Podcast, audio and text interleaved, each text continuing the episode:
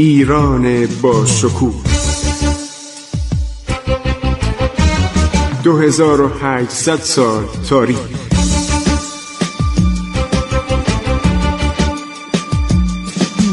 عبور از تاریخ.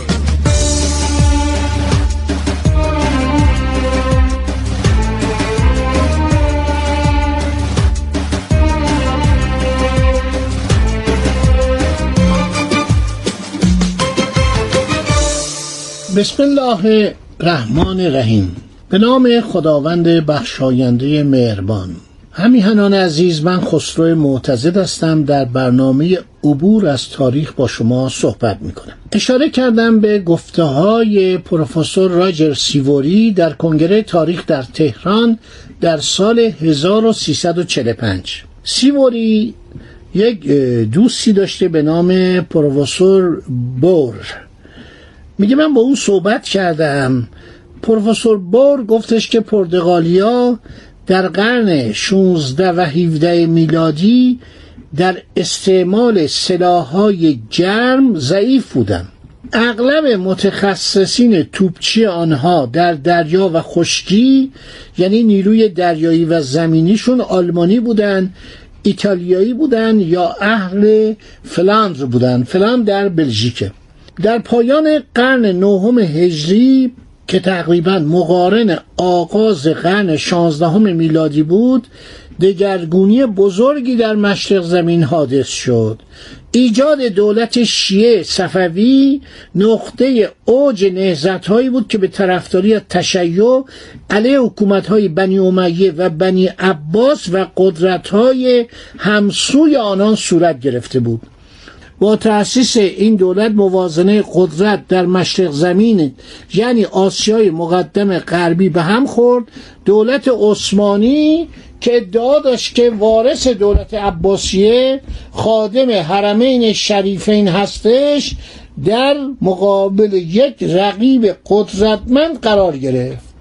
دوستان عزیز دولت صفویه آغازش در تقریبا اوائل قرن دهم هجری قمریه میشه اوائل قرن شانزدهم میلادی. اگر یادتون باشه من در برنامه های گذشته به شما وعده داده بودم که یک کتاب بسیار فوقلادهی که شاهدان عینی همه چیز رو دیدن به نام سفرنامه های ونیزیان در ایران که شش سفرنامه است و این در کتابخانه من گم شده بود خوشبختانه پیدا شد. این کتاب شامل شش سفرنامه است که در زمان ازون حسن آقیولو و اوائل عصر سفری به ایران سفر کردند. شش سفرنامه عرض شود که از ونیزیا چاپ شده جناب دکتر منوچر امیری. خیلی زحمت کشیده بود ایشون و این چند تا چاپ خورده. به نظرم دو یا سه تا چاپ خورده و هر زمان هم مترجم تنقیحات و اصلاحاتی در آن انجام داده. این شش سفرنامه از این نظر جالبه که اینا شاهد عینی بودن. و بعدم همه مطالب رو نوشتن. راحت و آسوده. پنج تا از این کتاب ها رو چهار تن از سفیران ونیزی. یعنی یک دیپلماتایی که می به ایران و یکی و یک بازرگان گمنامی عرض شود که از مردم ونیز ورداشته نوشته این عده در فاصله سالهای سلطنت اوزون حسن بنیانگذار دودمان آقیونلو و شاتعماس دومین شهریار سلسله صفوی به ایران آمدن معمولیتشون این بوده که دولت ایران رو علیه دولت عثمانی وارد جنگ بکنن. برای اینکه دولت عثمانی بسیار قوی بود نیروی دریایی فوق‌العاده‌ای که در سراسر مدیترانه حرکت می‌کرد و تا سواحل فرانسه می‌رفت. و گفته شده که گاهی از جبل تارق میگذشت و وارد اقیانوس آتلانتیک می‌شد نیروی دریایی اینها. و سلاطین عرب کرانه های جنوبی مدیترانه هم به اینا کمک می‌کردن چون خلیفه عثمانی رو خلیفه مسلمانان میشناختن. بعد دو نفر به نام چارلز گری و سر هنری لارلینسون یا راویلنسون. ما بیشتر میگیم راویلنسون. اینها اومدن عرض شود که این چهار سفرنامه رو بررسی کنن. راویلنسون مرده ولی عرض شود که چارلز گری کار خودشو تهیه کرده و احتمام کرده و مترجم گفته که این کتاب ها خیلی غلط داشته. این کتاب ها چون کلمات رو خوب نمی‌دونستن اسامی ایرانی رو خوب نمی‌دونستن عرض شود که مینورسکی و والتر هینس اولی روسی بوده که بعد رفت انگلستان بعد والتر هینس عرض شود که آلمانی بود. اینا خیلی مطالعه کردن. کتابی است به نام تشکیل دولت ملی در ایران یا حکومت آق‌قویونلو و ظهور دولت صفوی. والتر هینس اینو ترجمه کرده فوقالعاده است و درباره صفوی باید به این کتابا مراجعه کرد. حالا من کم کم اینا رو یکی یکی به شما معرفی می‌کنم که این منابع رو برای دانشجویان برای اهل تاریخ علاقه من هستند بخواهند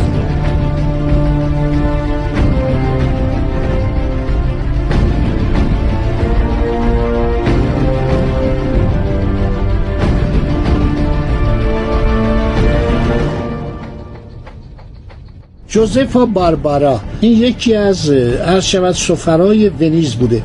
ونیزیا یک مردمی هستن تجارت پیشه. مردمی پویا مردمی که در تمام ادوار تاریخ عرض شود دنبال سفر بودن. چرا ما نمیگیم ایتالیایی؟ میگیم ونیزی.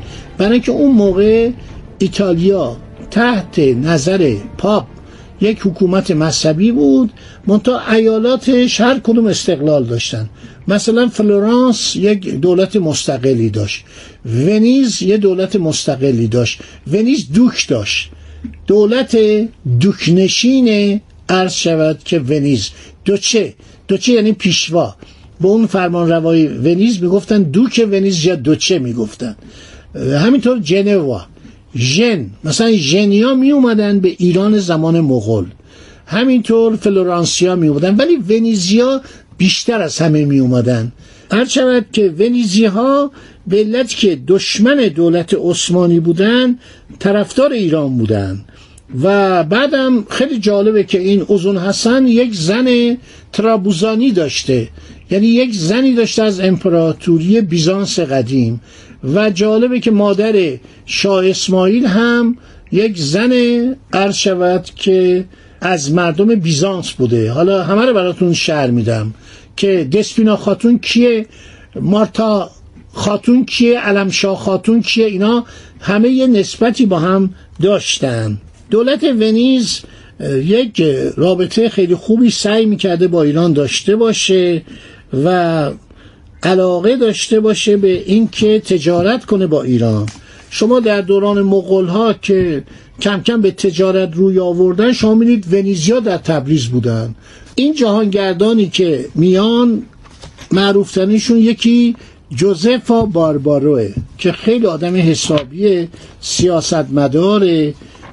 از طرف دولت ونیز اومده. دومیش همون آمبرسیو یا آمبرزیو کنترینیه که چند برنامه به او اختصاص دادیم به صحبتاش. یکی از اینا که خیلی آدم باسوادی بوده عرض شود که شخصی است به نام کاترینیو عرض شود که زینو. اینم سفرنامهش خیلی عالیه که دکتر منوچر امیری ترجمه کرده بود. بسیار کتاب خوبیه. بعد آدم های دیگه هم هستن. عرض کردم 6 تا سفرنامه است. یکی از اینا آنجلوه آنجلو که معاصر عرض شود اوزون حسن بوده. اینا این کتاب ها رو نوشتن. من الان دارم ورق می‌زنم و می‌بینم چقدر این کتاب ها جالبه. یه بازرگان ونیزی هم بوده در ایران که ما اسمشو نمی‌دونیم. اینم خیلی اطلاعات جالبی از ایران آن زمان عرض شود. گفته و رسیده به شاه اسماعیل. شاه اسماعیل چون از نظر مادر از طریق مادر نوی اوزون حسن بوده. خب دوستان صحبت های من وقتش تموم شد. انشالله در برنامه بعد این دو سلسله مچول یعنی سلسله قرقیونلو یا قراقیونلو و آقیونلو رو به شما بیشتر معرفی می‌کنم. دیگه داریم می‌رسیم به دوران وحدت ایران. دوران صفویه که یک دورانی بوده دولت ملی در ایران تشکیل میشه دولت سراسری در ایران تشکیل میشه و این دولت در مقابل دو امپراتوری بزرگ یکی امپراتوری عثمانی و دیگری امپراتوری شیبانی. این شیبانی ها کیا بودن؟ ازبکان در شرق ایران که مشهد و سالها تصرف کرده بودند کشتار وسیع در مشهد را انداخته بودند و بعد در همون زمان یک قدرت دیگه اضافه میشه قدرت خارجی یعنی دولت پرتغال مجهز به توپخانه تمام جنوب ایران از مصب اروندرود تا چابهار همه مال دولت پرتغاله. پرچم پرتغال برافراشته میشه. چه ماجرایی داره اون؟ شما نمی‌دونید چه ماجرایی داره.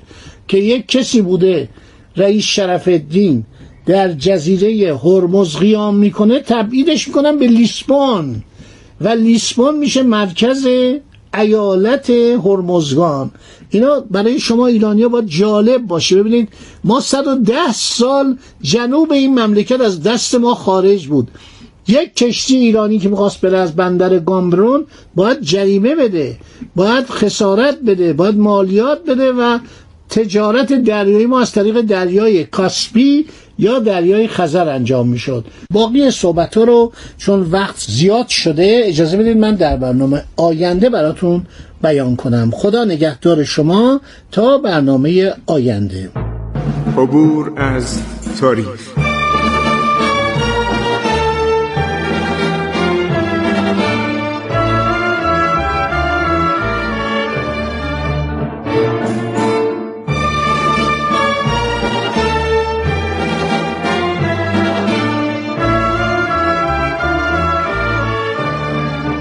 ایران با شکوه.